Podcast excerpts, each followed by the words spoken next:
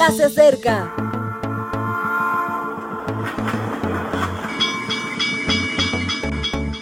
Partimos ya.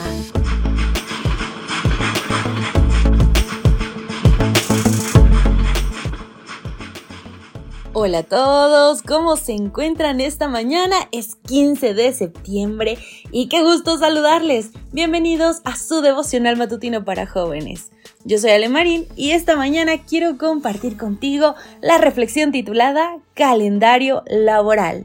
Esta semana nuestra serie está titulada Adoración Encuentro y vamos a comenzar el día de hoy dando lectura a Deuteronomio 16, 14, 15 te alegrarás en tus fiestas solemnes. Tú, tu hijo, tu hija, tu siervo, tu sierva, y el levita, el extranjero, tu huérfano y la viuda que viven en tus poblaciones.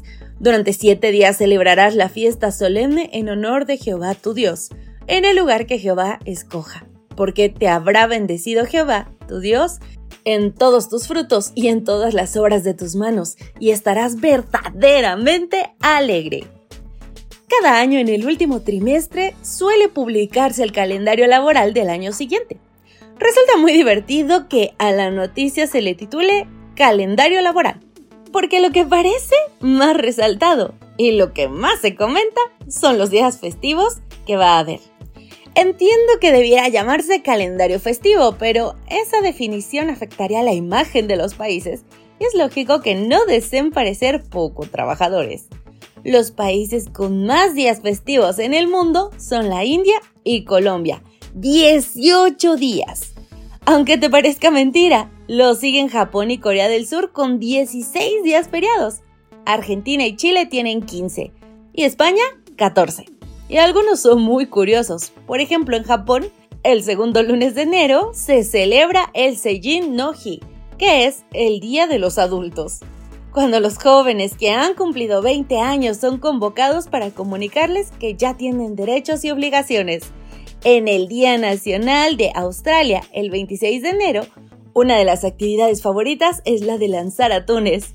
El récord está en 37.23 metros. Pues bien, el calendario festivo que Dios había dado al pueblo hebreo constaba de siete fiestas solemnes que sumaban un total de 20 días feriados. Y es que al Señor le gusta que disfrutemos juntos, que nos reunamos con alegría. Él fue el que inventó lo de descansar de las preocupaciones materiales una séptima parte de nuestro tiempo. Y los años sabáticos, y los jubileos, y cómo no, las fiestas.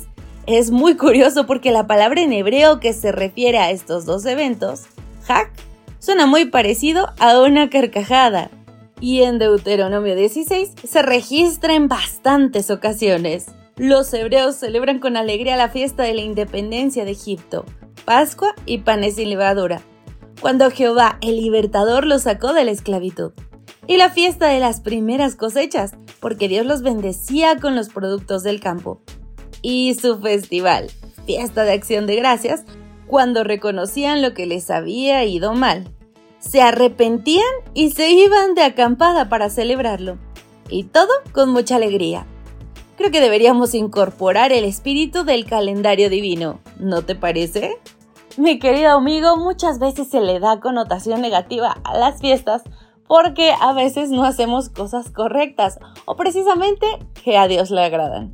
Pero no es que Dios no quiera que seamos felices, que nos riamos, que nos divirtamos, que nos alegremos con nuestros amigos y tengamos un momento de esparcimiento, de amor, de felicidad. Claro, en todos ellos siempre debemos recordar que fue Dios quien nos dio todo.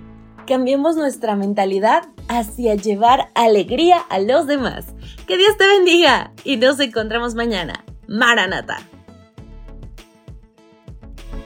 Gracias por acompañarnos. Te recordamos que nos encontramos en redes sociales.